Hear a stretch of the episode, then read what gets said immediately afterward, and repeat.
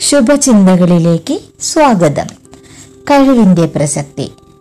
ഗുരുവിന് അത്ഭുത ശക്തിയില്ലെന്ന് പറഞ്ഞാണ് ശിഷ്യൻ വഴിപിരിഞ്ഞത് ഇരുപത് വർഷങ്ങൾക്കു ശേഷം തിരിച്ചെത്തി. പുഴയ്ക്ക് മീതെ നടന്നാണ് വരവ്.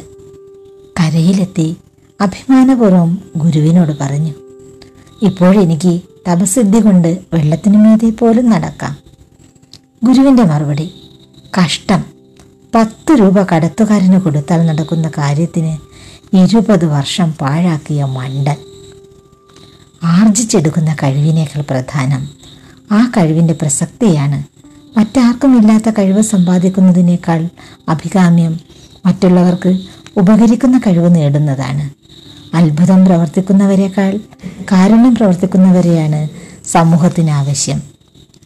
ബിരുദങ്ങൾ നേടാൻ വേണ്ടി മാത്രം പഠനം തുടരുകയും ഗവേഷണം നടത്തുകയും ചെയ്യുന്നവരോട് ജീവിക്കുന്ന ചുറ്റുപാടുകൾക്കോ പ്രവർത്തന മേഖലയ്ക്കോ പ്രയോജനമില്ലാത്ത അറിവുകളും കഴിവുകളും സമ്പാദിച്ച് സമയം സമ്പത്തും നഷ്ടപ്പെടുത്തുന്നത് എന്തിന്?